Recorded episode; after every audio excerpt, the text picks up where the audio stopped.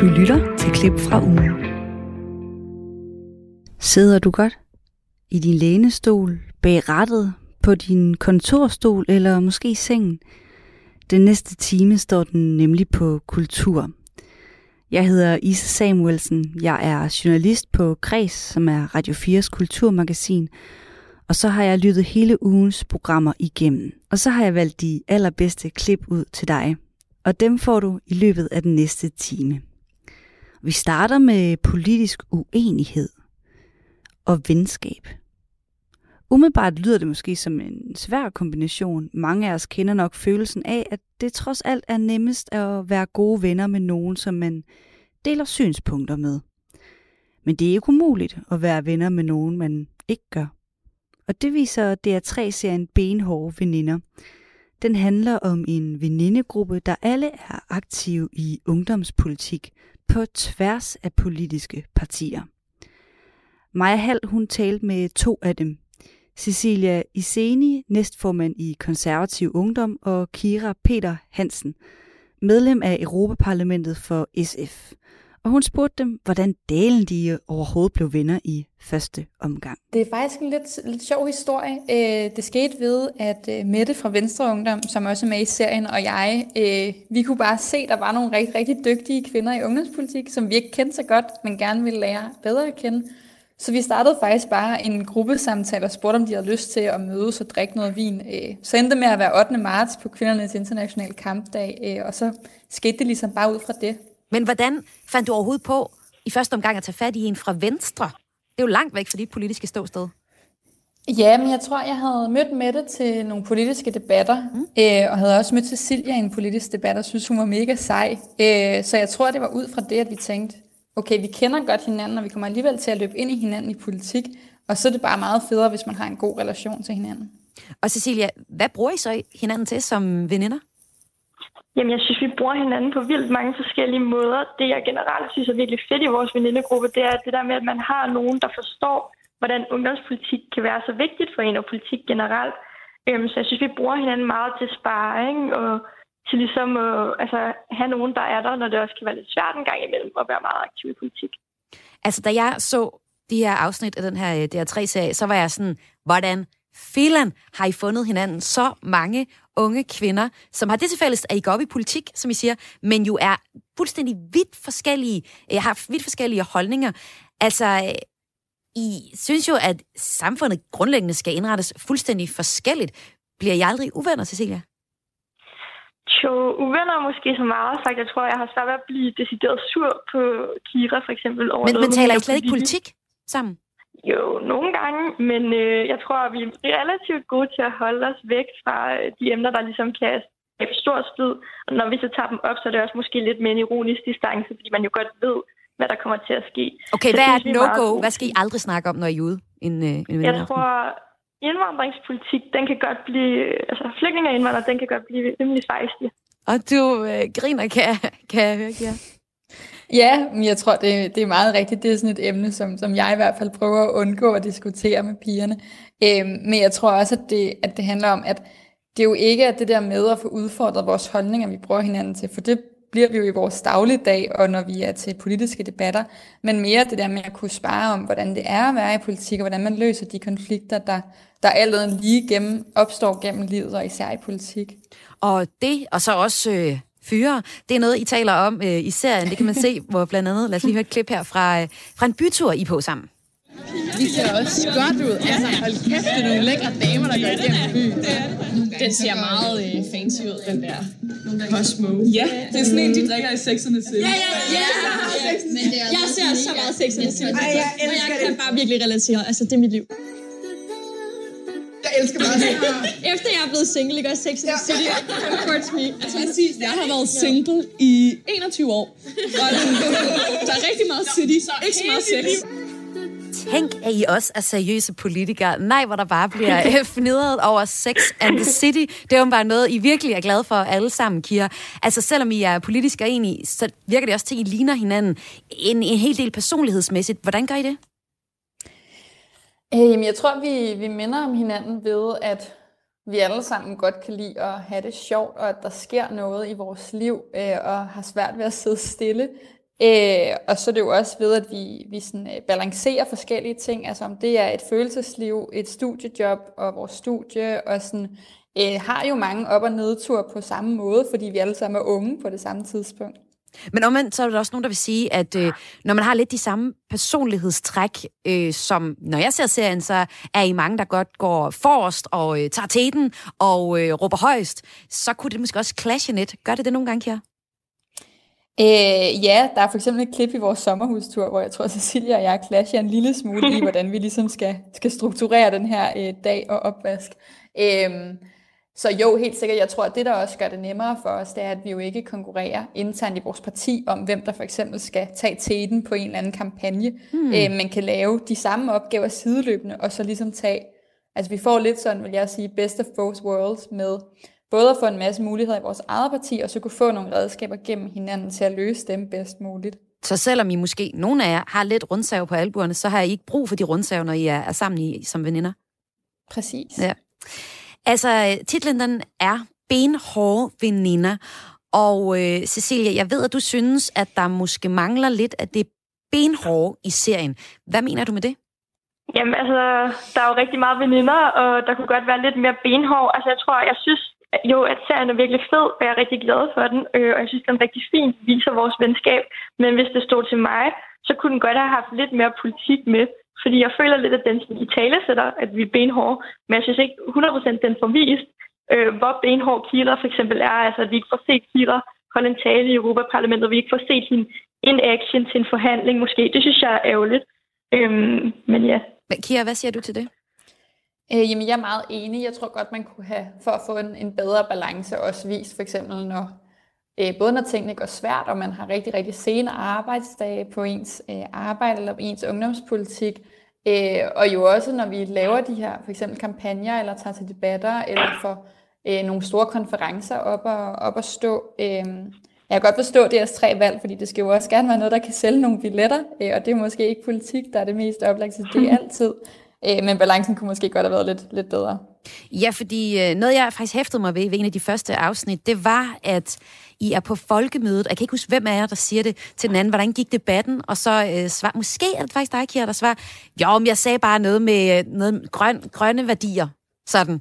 Og det blev ligesom om, som om, at det var det, det var der, dit politiske ståsted var. Det var noget med det. Ja, ja, og jeg, jeg var faktisk også selv lidt ked af den scene, fordi det får det til at fremstå både som om, at det er, er nemmere end som så at være i politik, øh, men også at man, hvad kan man sige, går mindre op i det. Øh, så der kunne det jo have været fedt, hvis man også viste den debat rent faktisk i højere grad, og viste, at den forberedelsestid, der har lagt, øh, eller sådan været inden debatten. Og, og hvis vi lige skulle, ja, ja, hvad skulle der så være vist egentlig for at vise, hvor benhård I, I er, Kira?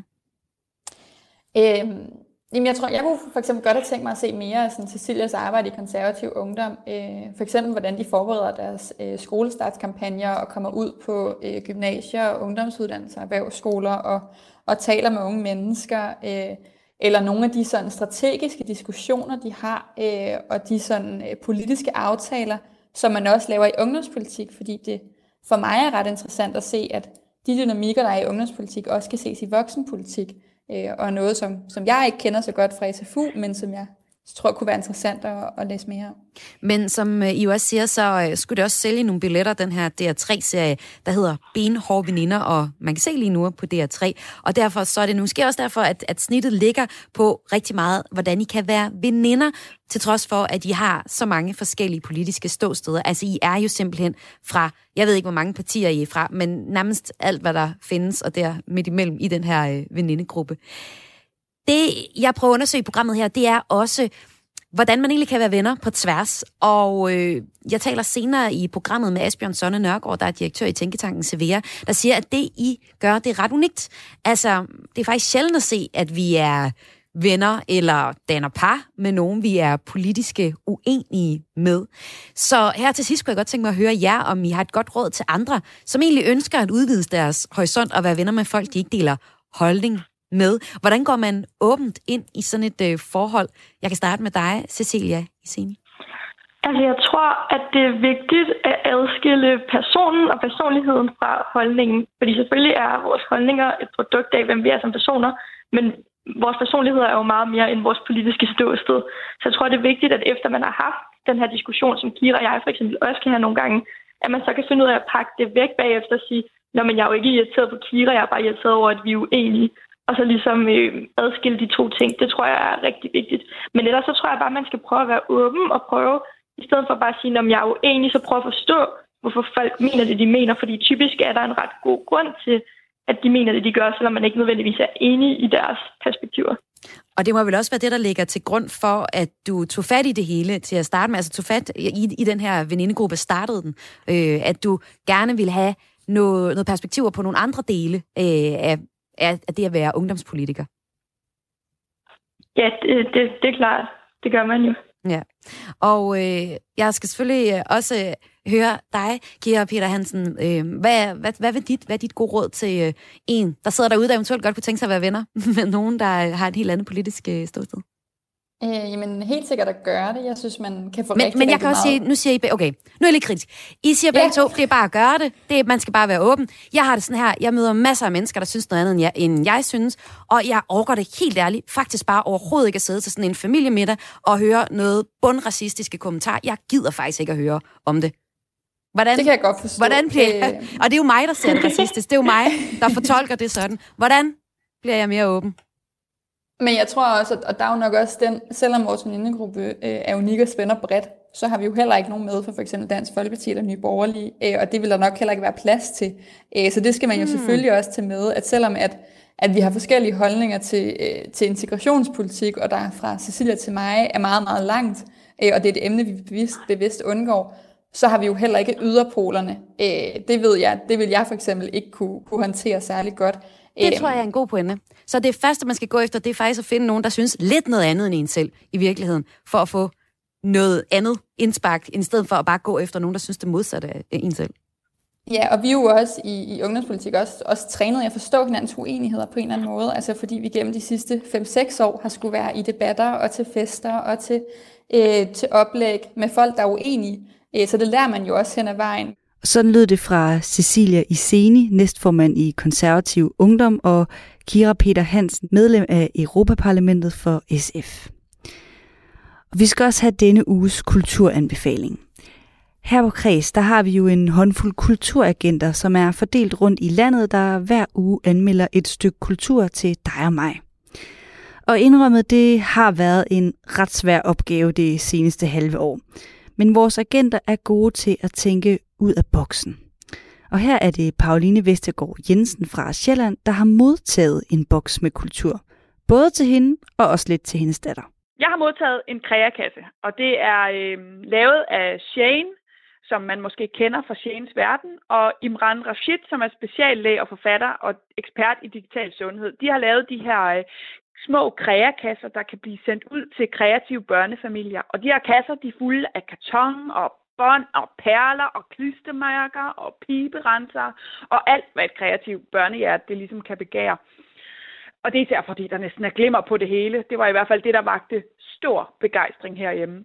Og til hver øh, kasse, så er der så nogle øh, faktasheets og små opgaver, og man kan gå ind og se nogle små byggefilm med Shane. Og så skal man så selv spæde op med genbrugsmaterialer. Målgruppen, det er øh, for fem år op efter, og sammen med voksne, der ligesom gider at være kreativ med dem. Man kan vælge at abonnere og få tilsendt en kasse i syv måneder, eller man kan vælge at købe en enkelt kasse, og det var det, jeg gjorde.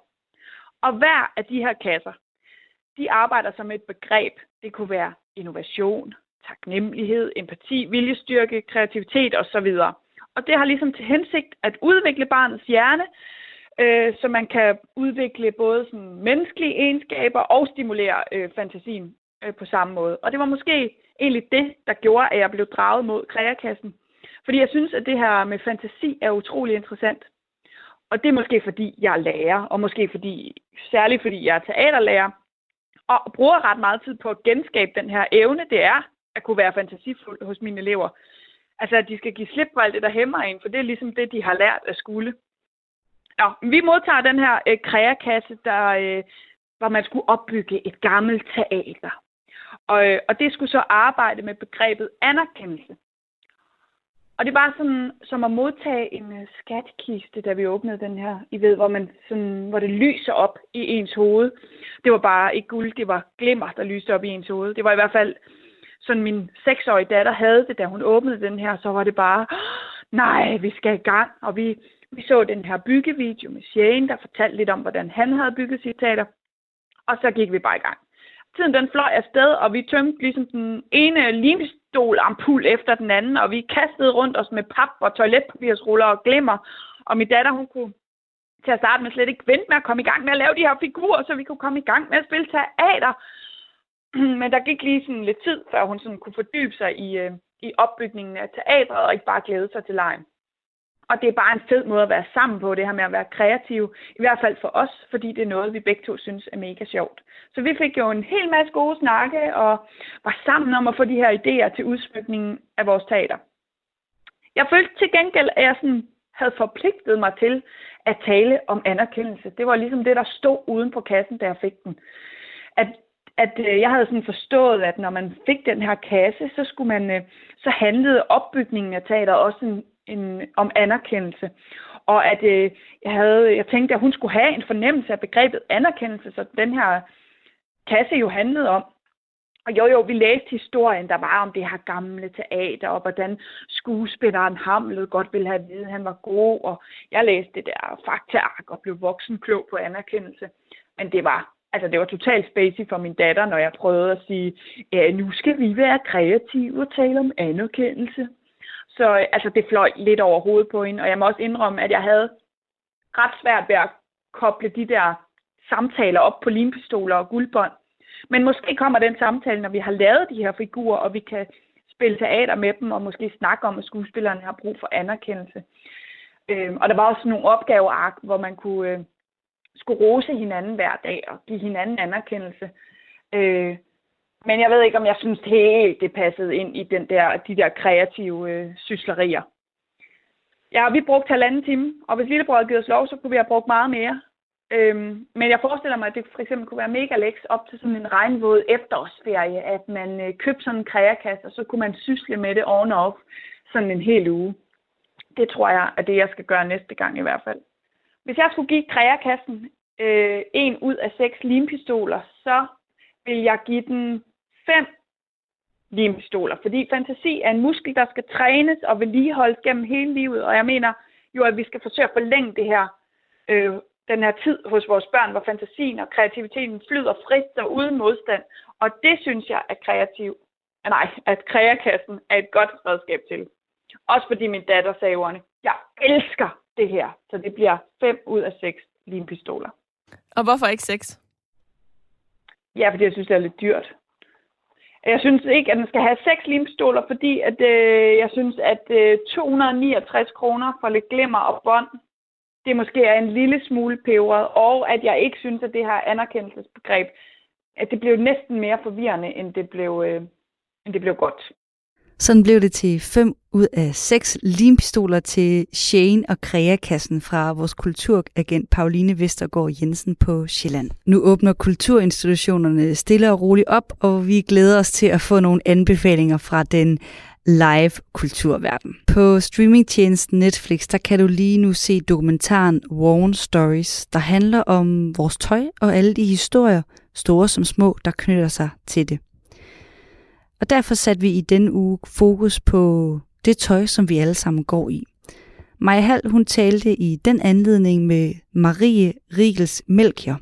Hun er lektor i europæisk etnologi på Københavns Universitet, og så har hun skrevet bogen Dansk på mode, fortællinger om design, identitet og historie i og omkring dansk modeindustri. Og vi starter lige med at lytte til Maries yndlingsscene fra dokumentaren. Save a lot of things. You save everything. I tend to save everything. Some things I can't believe that I saved. I brought you home in this from the you hospital. You brought me home in this? Yes. So this is like the first thing you ever wore. Ja, Marie Rigels Melchior. Hvad er det for en historie, vi hører her? Ja, det er jo en rigtig, rigtig rørende historie, og måske en også, jeg tror, mange genkender, eller måske har oplevet, oplevet noget lignende. Men det er det her, hvor der er den her mor, der øh, står over for en anden vortende mor, øh, som er hendes datter. Mm. Og så har hun den her øh, sparkedragt med, og så hun fortæller, det, det, det er den, du havde på, eller den fik du på som det første stykke tøj, da du blev taget hjem øh, fra hospitalet.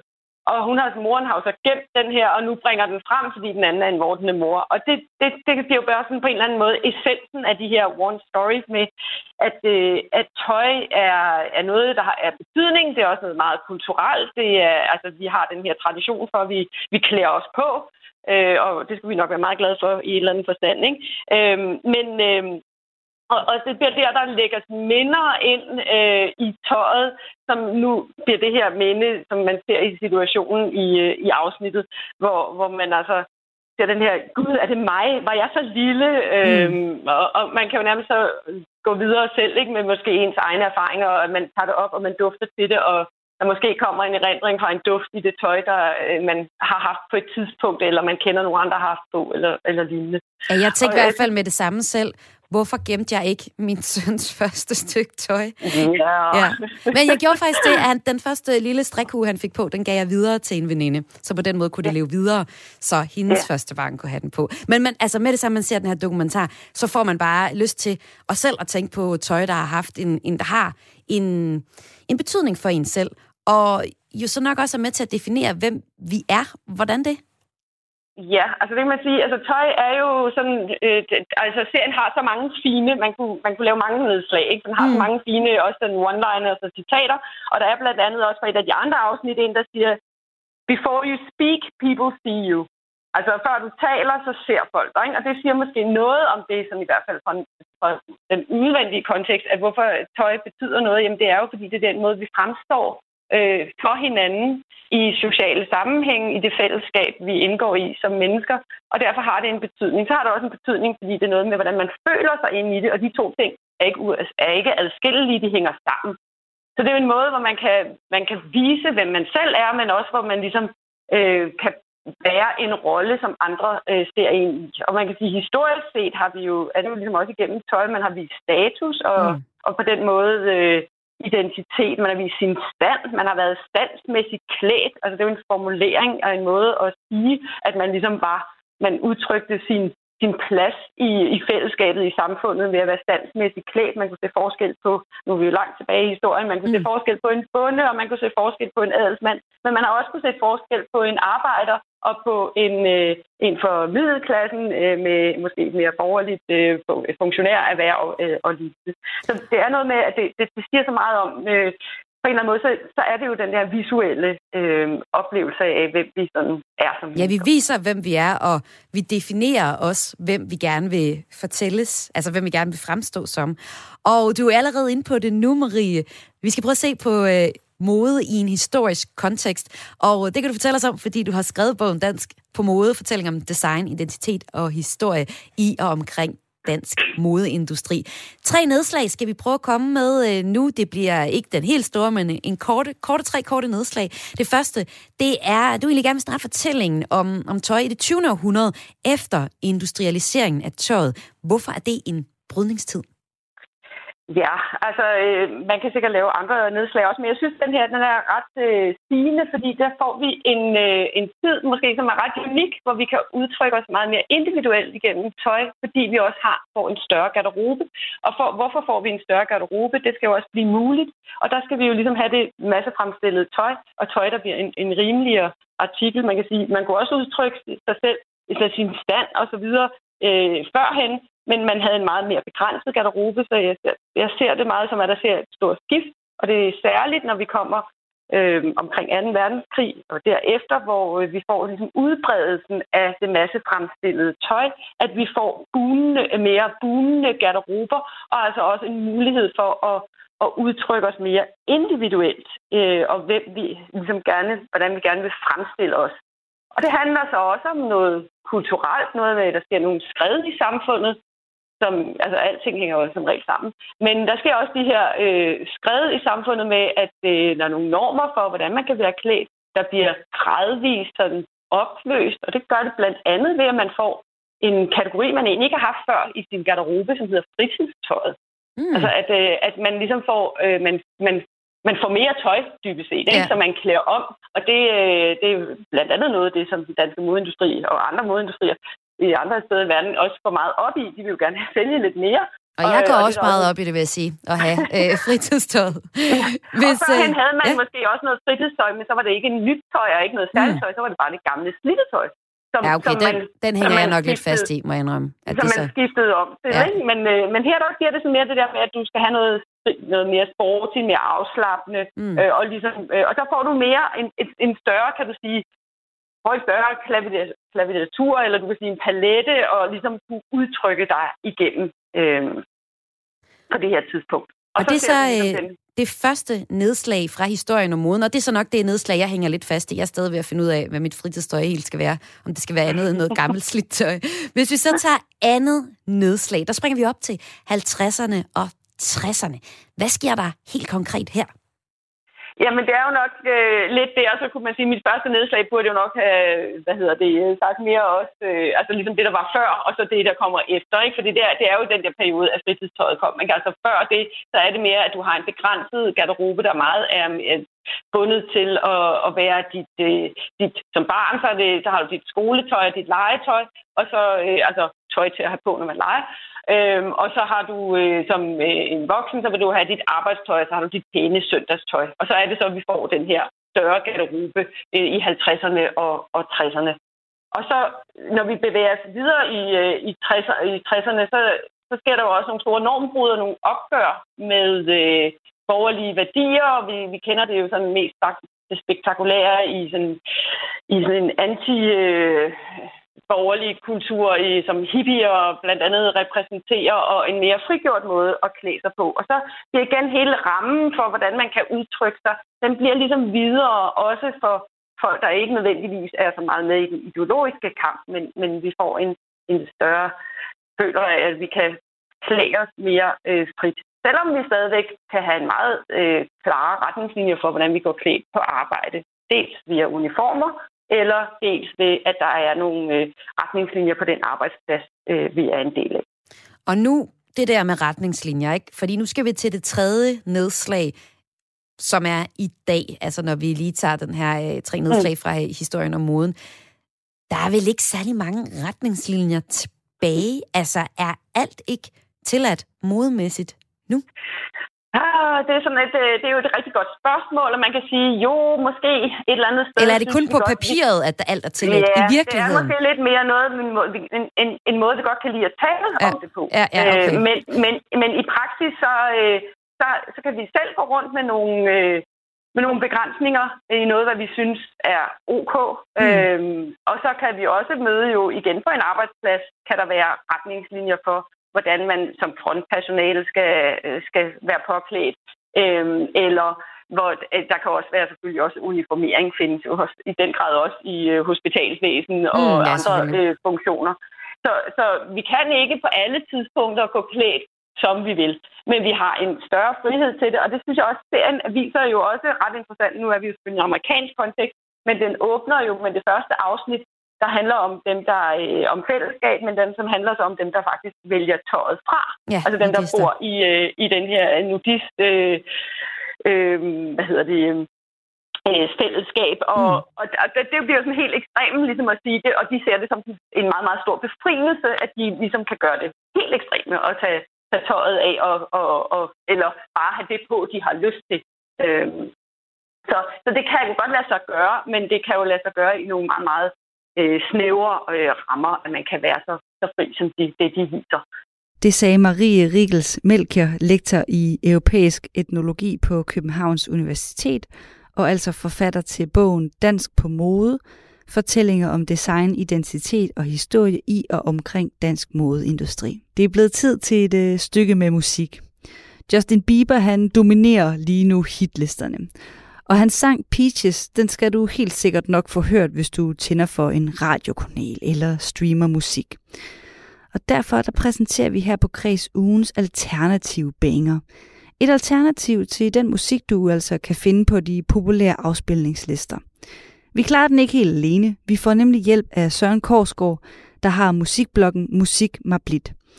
Og i denne uge, der har han taget Purple and Green med Benedict med, og det lyder sådan her. Bodies are bruised, your future is used and foreseen. And oceans away, you pray away your gate to be clean.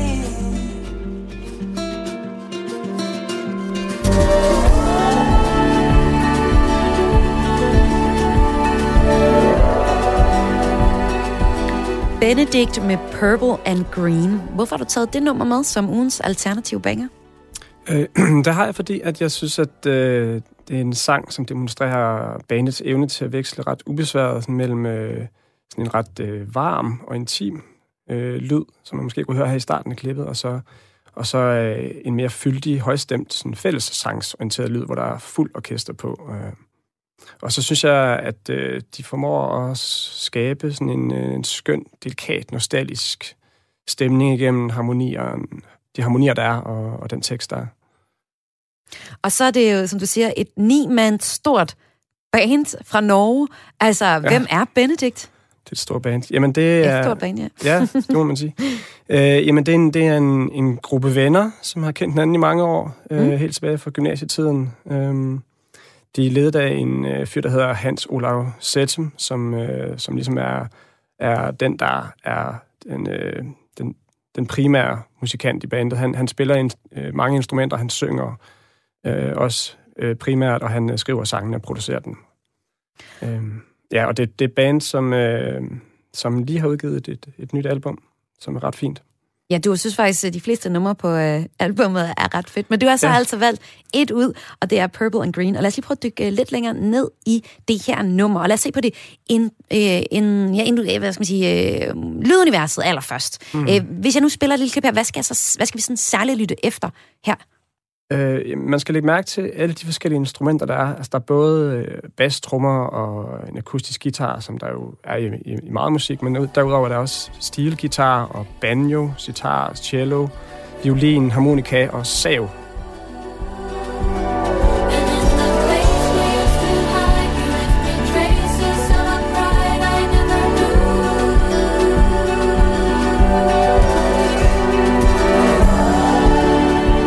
De er selvfølgelig også ni mand, så der er jo nok ja. hænder til at spille alle instrumenterne mm. på. Vi hører også en meget øh, fin vokal lige øh, på det her øh, stykke. Hvad, hvad, hvad handler teksten egentlig om på det her nummer? Øh, jamen, teksten handler om en hovedkuls forelskelse, som, øh, som øh, forsangeren han har haft, øh, og han ikke rigtig ved, hvordan han skal handle på sine følelser. Det skal siges, at han er gået på sådan en, øh, en kristen friskole, mm. øh, hvor fysisk intimitet, det var, det var sådan ret tab tabubelagt, så, øh, så det er også lidt i det lys, at teksten den skal forstås, at det er på en måde for sådan forbudt øh, kærlighed. Okay. Øhm. Og, det, er jo, og det, har, det har han så skrevet den her personlige øh, tekst om, og det er jo både ham, der skriver teksten, og, også, øh, og så er der også en forsanger, og det skal vi selvfølgelig også lige høre om. Men, men hvorfor er hans vokal egentlig interessant i, øh, i nummeret her? Øh, jamen, øh, den er sådan, øh, den er ret sådan viskende i det. Den er meget mm. tæt på, på mikrofonen, og det gør, at den sådan, øh, kombinationen af, at den er viskende og meget tæt på, det gør, at den, øh, jeg synes, det skaber sådan en intim og fortrolig stemning, øh, og som er ret fint. Jeg synes, det, det minder lidt om at sidde sådan, øh, rundt om et lejrbål med nogle gode venner, øh, sådan en sommeraften, og så er der spontant en, det hiver sådan en akustisk guitar frem og begynder på en, på en, på en sang.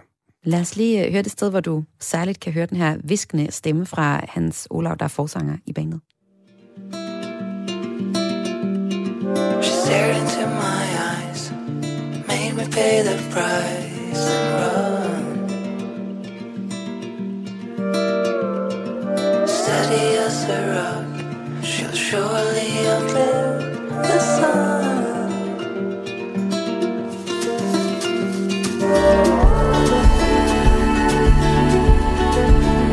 Kan så godt se, hvad du mener med, at det sådan er lidt lejrebåls stemning over det her mm. nummer, Søren.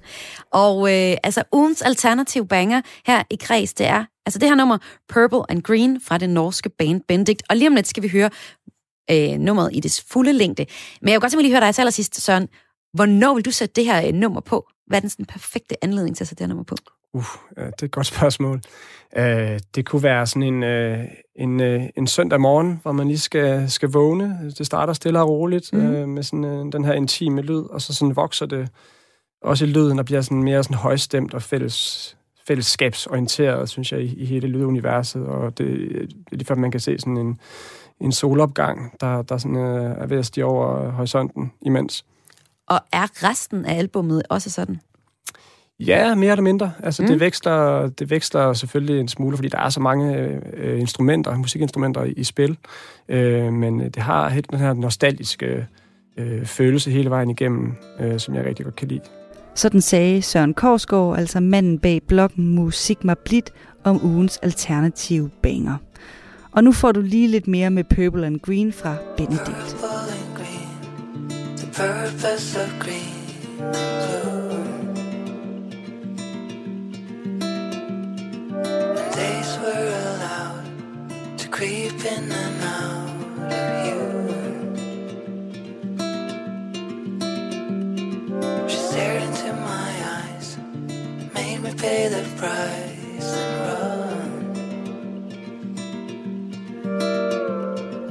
Steady as a rock, she'll surely outlive the sun.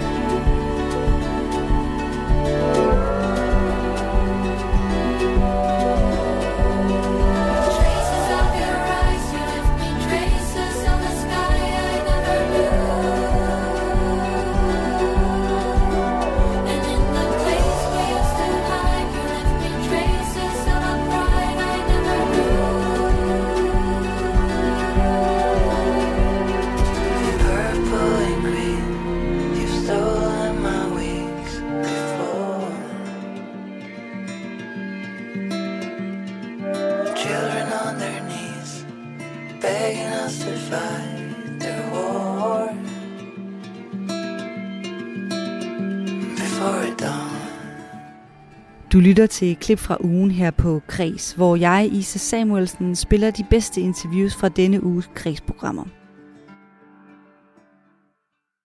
Og her på Radio 4, der har vi fået et nyt program under nålen. Og det er værterne Tue Bledel og Tony Scott, der inviterer en spændende gæst i studiet for at tale om de historier, anekdoter og overvejelser, der ligger bag tatoveringerne på kroppen. Altså de tatoveringer, man selv har fået. Og derfor der kiggede vi her på Kreds lidt nærmere på tatoveringerne, fordi mange danskere har dem efterhånden, men nu skal vi lige ind i hjernen på dem, som altså fører nålen, nemlig tatovøren. Min kollega Lene Grønborg, hun har besøgt Sinners Ink i Aarhus, og så giver hun der samtidig den historiske fortælling om den her type af kropsudsmykning.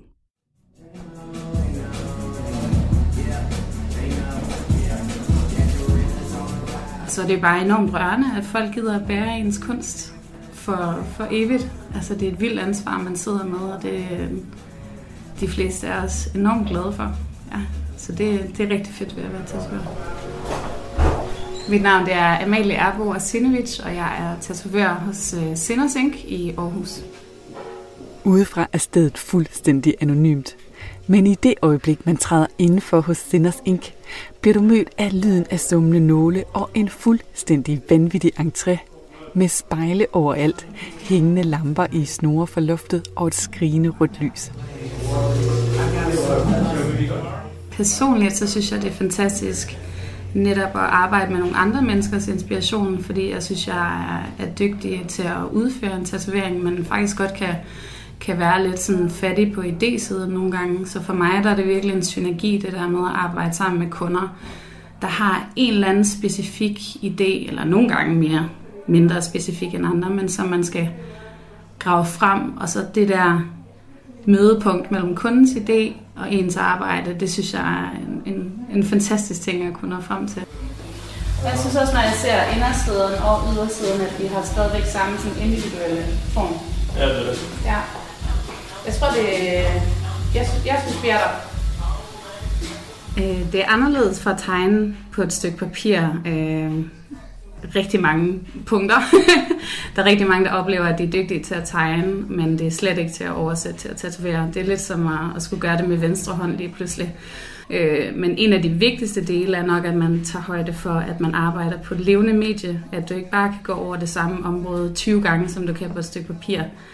At man er nødt til at, at tage det med i sine overvejelser, at det er hud, og det er skrøbeligt, og det kan blive overarbejdet. Øhm, så man, man sidder med et menneske, ikke med et stykke papir.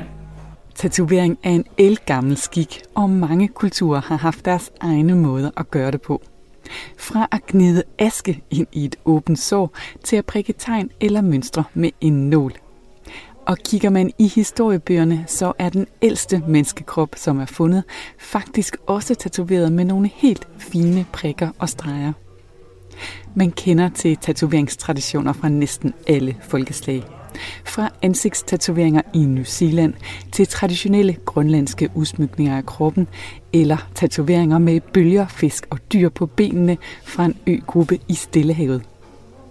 I dag skal man heldigvis ikke have askeknedet ind i et åbent sår for at få udsmykket kroppen. Og tatovering har udviklet sig til et reelt fag, som man kan uddanne sig i. Man bliver uddannet til tatovør, ligesom man gør til øh, mange andre sådan mesterlærerfag, at man, at man finder sig en mester, der gider uddanne en. Og der fandt jeg så Marx her øh, fra, fra Sindersink i sin tid for 10 år siden, som sagde ja til, eller til mig under sin vinge. Og det er enormt individuelt, hvordan man uddanner sine elever. Dengang var det meget learning by doing, og nu er der betydeligt mere teori i det, hvor man træner på, på øvehud, sådan noget latexhud. Jeg sad med appelsiner i sin tid, som jeg tatoverede på. Øh, og så er det rigtig meget med at kigge over skuldre. Man lærer rigtig, rigtig meget ved at se andre folk tatovere. Så der er også en del, der uddanner sig ved at få tatoveringer steder, hvor de selv kan sidde og kigge med. Så er det nærmest som et, øh, et seminar, man kan gå igennem. Ja. Vi er ved at lave et øh, bøffelkranje på, øh, på Mikkel her, og der er udskåret sådan nogle ornament, ornament udskæringer i selve kranet, så man lige er lidt mere lige at se på. Ja, så det er det, vi har gang i lige nu. Lige under knæet, lige på skinnebenet. Ikke det fedeste sted, rent smertemæssigt, vi at finde ud af lige. Ja. Ikke noget, vi har prøvet før, men uh, det finder vi det ud af. Jeg driller dig mest bare. Jeg synes, bagsiden er meget værre.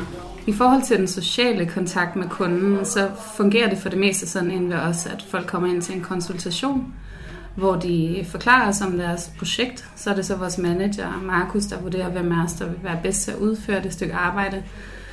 Øh, Hvis det så er mig, så snakker jeg med min kunde, og de viser for det meste nogle referencebilleder. Det kan være mit eget øh, arbejde, det kan være kunst, de godt kan lide, en eller anden stilretning, de synes er interessant.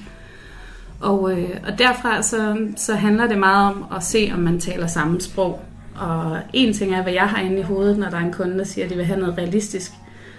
Og en helt anden ting er, hvad kunden tænker. Derfor er det, så er det rigtig fedt at få nogle deciderede billeder på, fordi vi ikke bruger den samme terminologi omkring de samme ting.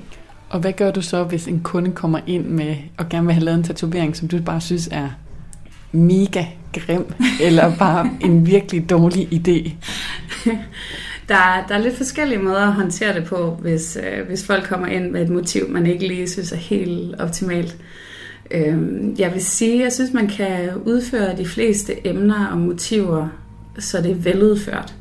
Og det er egentlig mest det, jeg går op i. Så hvis det er en, et tema, der ikke lige er mig, eller det er en hunderace, der ikke lige er min yndlings, det er super lige meget, så længe man ligesom får, får præsenteret den så flot og så clean som muligt, så, øh, så er der ikke rigtig noget der, jeg har noget problem med. Hvis det, der, hvor det godt kan blive et problem, synes jeg, det er, hvis den ligger imellem nogle genrer. Den er ikke helt realistisk, så, og den er ikke helt cartoony, den er ikke helt illustrativ. Så kan det godt lidt komme til at ligne, at jeg som tatovør bare ikke kan finde ud af at lave en realistisk tatovering. Så for mig der er det vigtigt, at der ligesom er en meget klar stilretning i det, man laver. Og så er det egentlig næsten ligegyldigt, hvad det er, man tatoverer. Ja, næsten ligegyldigt hvad. Et vigtigt årstal for udviklingen af den tatoveringskunst, som vi kender i dag, det er året 1868. Her blev der nemlig etableret kontakt mellem Japan og Vesten. Og var der nogen, som kunne finde ud af at lave flotte motiver, så var det altså de japanske tatovører. I Vesten arbejdede man med sorte og røde tatoveringer af kristne motiver, men japanerne brugte farver, skygger og forskellige billeder. Fordi Japan blev åbnet mod resten af verden gennem søvejen, var det især i starten sømænd, der blev tatoveret. Senere fulgte resten af befolkningen, og i 1951, der stiller kong Frederik den 9. sig op til fotografering med stor brystkasse og masser af tatoveringer ned ad armene. Og på den måde blev det altså langt mere alment accepteret at udsmykke kroppen. Og også dengang har der sikkert været gode fortællinger gemt bag hver eneste tatovering. Jeg har rigtig mange tatoveringer, der har rørt mig meget. Øhm, mange mennesker med utrolig både sørgelige og smukke historier. Øh, og de kommer ikke altid der, hvor man lige har forventet det. Så nogle gange så noget, der ser ret simpelt ud i ens kalender, kan ende med virkelig at, at blive der med en. Øh, noget, man tænker tilbage på. Jeg har nogle, en lille humlebi, for eksempel, som en kvinde fik lavet efter en personlig tragedie. Og noget skrift, som man også tænker, at ja, jeg skal lige lave en skrift, kunne der være nogen, der tænker, men som er enormt vigtigt for nogle personer for at komme videre, og komme over en, en episode i deres liv, eller virke som en katarsis på en eller anden måde. De projekter ender for det meste med at være enormt betydningsfulde, og det kan godt nogle gange tage røven lidt på ja. Nogle gange så er folk rimelig kulhørende i forhold til, hvad, hvad de tror, de egentlig kan holde til, og det kan godt nogle gange ende lidt anderledes end forventet. Der var for eksempel en, en ung fyr, der gerne ville have lavet et meget stor, en meget stor tatovering på ribbenene med nogle køjfisk og en masse farver. Jeg skal komme efter dig. Super fin idé, men han blev også gjort opmærksom på, at det var hans første tatovering, og det var, et, det var et rigtig ømt sted, han havde valgt. Ja, ja, det var, en, det var super. Det kunne han sagtens holde til. Det var slet ikke noget problem. Øh, og min kollega, heldigvis ikke mig selv, går så i gang med at tatovere ham. Og de laver bogstaveligt talt en streg, hvor han så springer op fra stolen og siger, at det skal jeg bare ikke være en del af, det her. Øhm, og det ender med, at vi rent faktisk får en overtale til at få lavet en meget simpel tatovering. Det bliver til en lille blomst, en streg, og så fire små blade og en lille midte. Øh, men han var meget, meget tæt på bare at stå mod butikken med en streg. Det sker meget sjældent, men det sker engang imellem. Det var min kollega Lene Grønberg, der havde været på besøg hos Sinners Inc. i Aarhus. Hver torsdag der giver vi en skræddersyet boganbefaling til en læseglad lytter. Vi danskere er nemlig begyndt at læse meget mere under coronapandemien, og med mere læsning, ja, der kommer altså også behovet for gode anbefalinger. Og dem står Karoline Kjær Hansen for. Hun er journalist på Kreds, og så har hun vært på Radio 4's litteraturprogram Mellem Linjerne. Og dagens anbefaling, den går til Mathilde, der skriver sådan her. Kære bogbrevkasse, jeg er ved at skrive mit speciale, og dermed også ved at afslutte mit studieforløb, og i det hele taget sætte et punktum som studerende. Selvom jeg generelt altid har været glad for at studere, kan jeg dog konstatere, at jeg har haft svært ved at trives i specialeprocessen. Nok dels på grund af coronaomstændighederne, men også dels fordi jeg skriver alene og i den grad savner at være fælles om det faglige med mine medstuderende. Mm. Det kan virke meningsløst og navlepillende, når det ikke er en fælles opgave sammen med andre. Derudover står jeg på en måde meget snart ved en skillevej, da jeg forhåbentlig er færdiguddannet til sommer, og derfor for alvor skal finde min plads i det virkelige arbejdsliv og ikke mindst i tilværelsen, uden at være studerende længere. Alt dette til sammen kan være både angstprovokerende og svært at rumme. Har du et bud på noget litteratur, som kunne hjælpe mig på vej ind i alt det nye, der venter på den anden side af specialet? Kærlig hilsen, Mathilde. Og det er Mathilde, som skal have en skræddersyet læseanbefaling her i øh, bogbrevkassen i dag. Hvad øh, hæfter du der ved i teksten eller i beskeden her fra Mathilde? Jeg hæfter mig ved, at hun øh, jo er i den her overgangsfase, som nok ikke bliver den første overgangsfase, som hun kommer til at stå i, men, men mere præcist er det den fra studie til arbejdsliv. Og så også, at den ikke nødvendigvis er forbundet med, med nogle gode følelser, men Nej. egentlig er ret udfordrende. Og jeg tror, der er mange, der egentlig står øh, og kan ikke genkende til det, Mathilde oplever, mm. Mhm. med at sidde og være ret alene om det, så med at skrive speciale eller med et arbejdsprojekt. Ja. Hvad øh, vil du anbefale lige præcis, øh, Mathilde? Mathilde skal læse en bog, som jeg selv læste, da jeg skrev speciale, og jeg synes, det var lidt angstprovokerende at skulle ud på den anden side af studielivet. Og det er Tine Høs debut, der hedder Nye Rejsende, som udkom i 2017, og som hun faktisk også fik øh, Bogforums debutantpris for. Hvad siger den? Den er Nye Rejsende. Hvorfor hedder den Nye Rejsende? Jamen, øh, det gør den, fordi at den øh, foregår meget af tiden i et tog. Ja. I, øh, I bogen, der følger vi øh, en jeg-fortæller, som er nyuddannet gymnasielærer og får job øh, i Næstved, og hun øh, bor i København, så hun pendler. Og på første dagen, der møder hun øh, en mand, som hun får en affære med, fordi han er gift og har et barn i forvejen, men de knaller her på den her togstrækning, fordi han også pendler samme vej. Mm. Øhm, men den her kærlighedsfortælling, altså man kan sige, det er ligesom sådan den røde tråd igennem bogen, men den handler i langt højere grad, i min optik i hvert fald, om at være ung og netop være blevet færdiguddannet og skulle finde sig til rette i sit nye liv øh, med et arbejdsliv og også nu i det her tilfælde være gymnasielærer og altså have ansvar for nogle mennesker, som du ikke nødvendigvis føler dig meget ældre end. Ja. Øhm, og som sagt, så læste jeg den selv, da jeg, øh, da jeg sk- skrev mit speciale. Øhm, og på mange ja, hvad måder... fik du ud af at læse den? Jamen, jeg tror bare, at jeg følte, at jeg blev set. Altså, i hvert fald, at de her følelser, som jeg stod med, nu var jeg jo ikke færdiguddannet nu, men det var stadigvæk nogle følelser, som øh, jeg allerede havde under huden. Altså, den her sådan, ja, øh, forvirrethed over at skulle øh, over i en ny periode af mit liv, øh, og sådan også øh, forventningerne til det, og frustrationerne, øh, fordi jeg tror, den måde, jeg havde det på, var, at jeg egentlig på mange måder godt kunne lide at studerende, op på den anden side og gerne ville være færdig med det. Og det er sådan, sådan er de der overgangsfaser jo tit, fordi når du står i en overgang, så, bliver du også, så ser du også tilbage og kan måske se noget af det gode, der har været forbundet med den tid, der engang var. Men det ændrer ikke på, at det kan være de her overgangsfaser kan være fyldt med ambivalente følelser. Og det synes jeg i hvert fald også, at den her jeg-fortæller rummer. Altså, at der både er noget fedt ved at være kommet til det sted i livet, men også noget helt vildt frustrerende og angstprovokerende, som gør, at hun meget hellere egentlig bare vil være de gymnasieelever, som hun selv øhm, underviser. Vil du ikke læse en øh, passage fra bogen? Jo, jeg har valgt øh, to, som jeg synes illustrerer det her, og som jeg husker øh, fra dengang, jeg læste den. Øhm, ja, den første kommer her.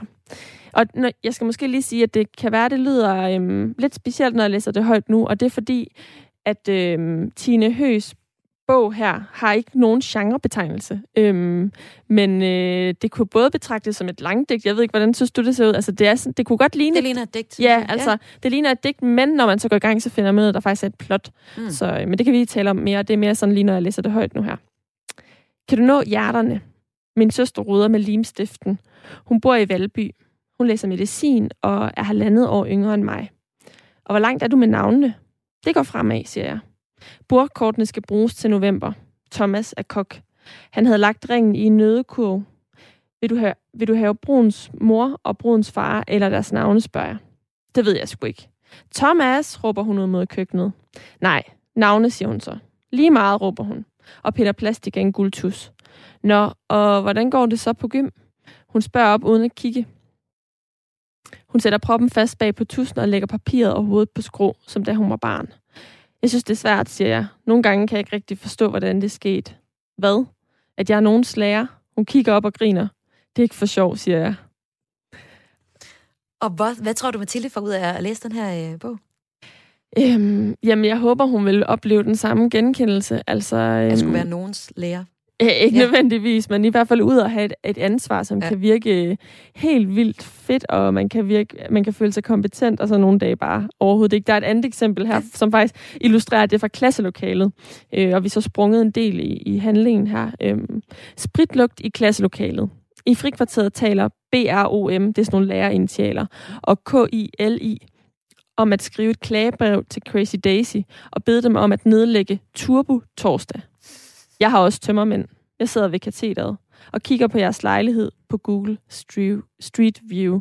Og det var bare, øh, synes jeg, vildt grineren det her med, at øh, nogle af de ældre lærere, de taler om, at de synes, det er for dårligt, at eleverne de her tømmermænd, og så sidder hun der og har egentlig også selv tømmermænd, øh, og føler sig jo mere i den konstellation som øh, eleverne, men når hun står der som lærer op ved katedret, så er hun jo læreren. Øh, så, så jeg ja, så jeg håber, Mathilde vil, øhm, vil føle sig genkendt og opleve, at de her følelser, som hun står med nu, øhm, er meget eksistentielle, og det er jo derfor, det er jo noget af det, jeg også udvælger litteratur med afsæt i, at, det, øhm, at hvis man kan spejle sig, så kan man måske også sådan lige få lidt perspektiv på de der følelser, der kan føles helt vildt store og uoverskuelige, og finde ud af, at det er simpelthen bare helt normalt, og ikke noget, man skal være øh, være bekymret for.